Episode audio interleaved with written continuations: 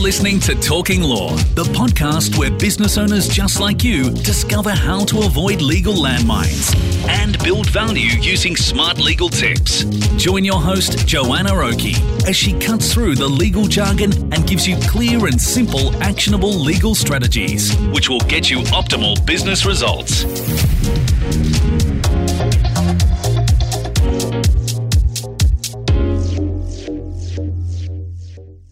Hi, this is Joanna Oakey here, and welcome back to Talking Law. Today we're talking about MOUs or Memorandums of Understanding. We're going to be talking about what they are, what they mean, whether they're legally binding or not, and if they aren't legally binding, then what might be the point of having them. So, why are we talking about this today? Um, often I'm approached by people who are confused by what some of these document terms mean and also confused about whether or not these types of documents that they've entered into are binding. So, today we're going to be talking about these types of agreements, whether they're binding or not, and what other things they might be called and what they're all about.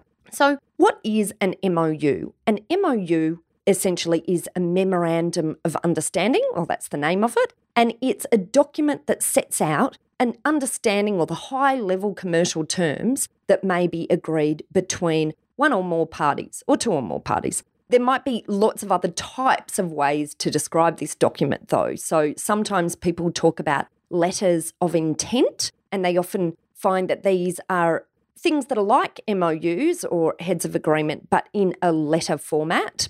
Another way to refer to it is heads of agreement, which is a document that, once again, is the commercial terms of an agreement. It might also be t- called a terms sheet or commercial terms. So, all of these names essentially can mean basically the same thing a document that's not a long formal agreement, but that is something that sets out the structure or the commercial terms of an agreement that two people have reached, or more, more than two people. Sometimes there might be three parties or more.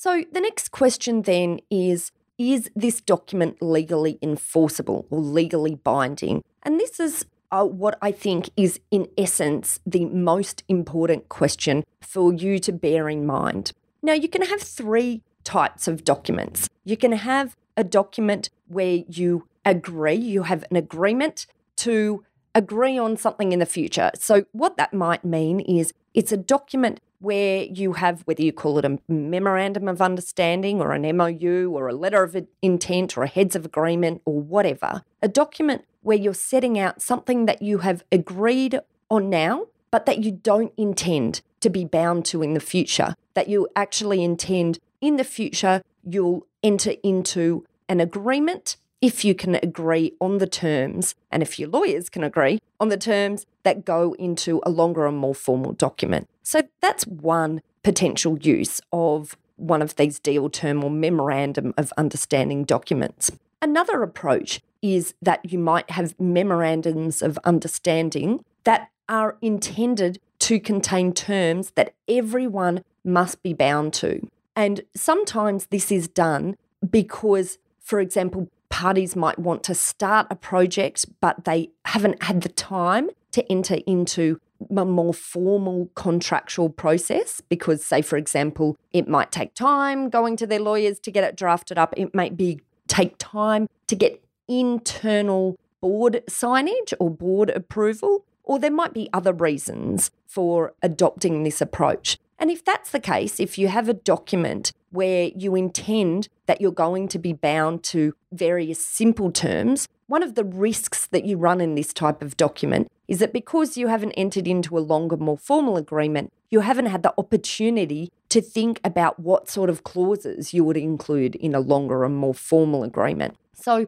often we see in these short documents, the MOUs, the commercial terms, the letter of intent, the heads of agreement, whatever you call it. Often we see in this sort of document discussion about pricing and the way that things will be approached, but not detail about things like intellectual property ownership or indemnity or how risks in an arrangement will be shared between the parties. So, therefore, it can be quite dangerous for you to enter into an MOU that is binding in all its terms, but it's something that you can do if you intend. And of course, it's very risky if you've entered into an MOU that has the consequence of being binding, but you haven't realised that it's binding. So we'll talk soon about how it is that you can ensure that these documents aren't binding if you don't intend them to be. Now, the third type of approach that you might have to your preference of enforceability of this document is that you intend for some of the provisions of the document to be enforceable and some of them not to be enforceable. So, an example of that type of situation is if you have decided that you want to set out the commercial terms of a deal, that you don't want to hold either of those parties to those commercial terms until you've had the chance to put in place a more formal agreement, but that you do want to hold the one of the other parties or both parties to confidentiality obligations, for example, or restraints in that they can't go and deal with other people during the term that you've set for the period of time that you need to get a more formal agreement in place. So, in that case, where you have some clauses that relate to a deal that you hope to do and some clauses that you intend to be enforceable. So, as I said in that example, we were talking about confidential clauses, uh, confidentiality clauses being binding. For example, requiring that the other party doesn't divulge information that you pass over to them in the period of time that you're working on moving the deal to a more formal arrangement. Or it might be confidentiality in relation to the deal itself. You might not want the other party to be talking about the deal terms that you've put in place in this document. So, and you also might, as I said, want to consider a restraint. So, say, for example, you might want to say during the period of time that you have allocated for the parties to the term sheet to enter into a formal agreement, you want to ensure that neither of you are speaking to other parties at the same time about entering into a, a commercial agreement that relates to the same deal. Say, for example, if you're looking at potentially selling a business or getting in, into a joint venture deal or getting into a particular environment where you're looking at selling goods or services. So,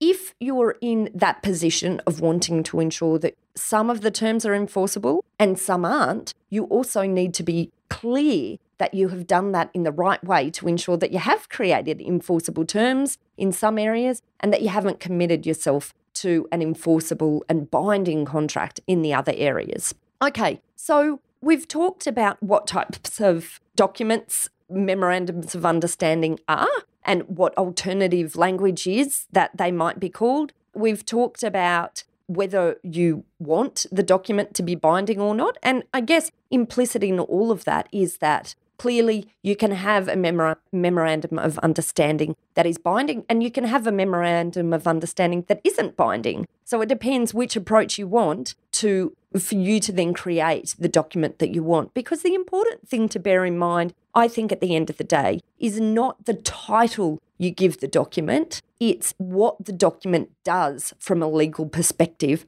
after the title. So don't get too caught up with trying to work out whether or not you're looking for an MOU or a heads of agreement or a deal term type format. What you're really after is understanding what is in the body of the document, whether you've included enough information or not, and whether or not the agreement has created a situation where one or both parties are bound to the terms of it or not. So, what do you need to do if you want a document to be binding and enforceable? You essentially need to make sure you have clauses within that document to make it very clear that the provisions of the document are enforceable, or you might instead say that certain provisions of the document are enforceable and certain provisions aren't. So that way you're very clear about which bits of the document you want to be able to enforce or not. And if you don't want the document to be binding, which is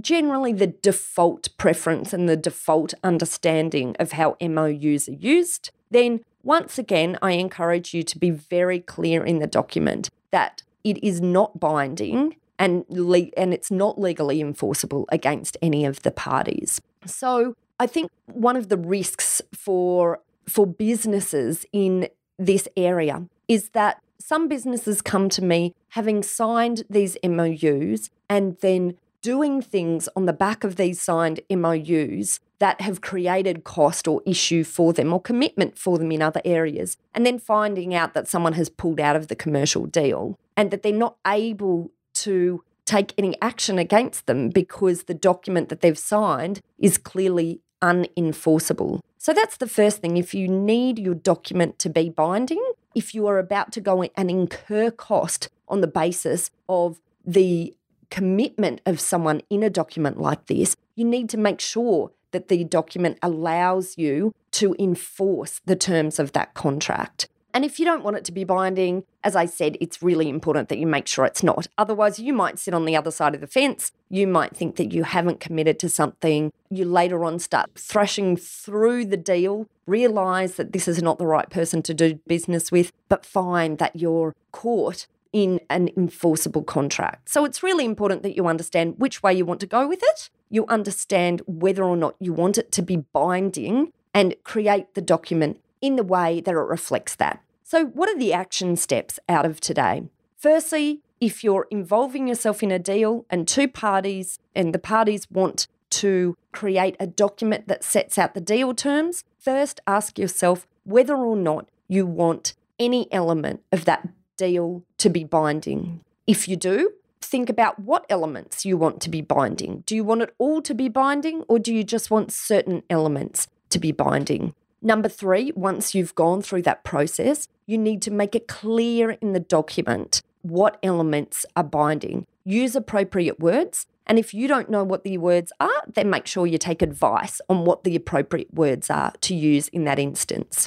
Number four, make sure if you are including elements that are going to be binding, make sure you have thought through the detail of that in a clear enough way so that you have given yourself outs if there's elements that you haven't gone into detail in. So you need to be specific and clear whenever you're dealing with an area that you are creating an enforceable obligation in. So make sure you understand the obligations you're creating. And number five, if you're intending for it to be binding, make sure you have it executed in a way that you can prove later on as the other party has agreed to the binding nature of the document. All right, so just a quick recap in this episode, which was a quite a short one. We talk about the um, areas of MOUs, which are memorandums of understanding. If you'd like more information about this topic, head over to our website at talkinglaw.com.au, where we have a number of free downloads that relate to this topic. And through that website, you'll also be able to download a transcript of this podcast episode if you'd like to read it in more detail. Also, you'll find there details of how you can contact our lawyers at Aspect Legal if you are looking at entering into some sort of deal and you're considering using an MOU or a letter of intent or a heads of agreement and you'd like some assistance on making sure that it is reflecting what you need in terms of it being binding or non binding on the other party. And finally, if you enjoyed what you heard today, please pop over to iTunes, make sure you subscribe, and we'd really appreciate it if you leave us a review. So, thanks again for listening in. Hopefully, we've been able to clarify an area that is sometimes a little bit confusing for businesses. And see you next time. Thanks for listening to Talking Law. Tune in next time for more smart legal tips and tricks to keep you clear of those legal landmines. If you want to get a download of today's show notes, head over to talkinglaw.com.au. Information in this podcast is general in nature, not legal advice. If you want advice for your business, visit talkinglaw.com.au.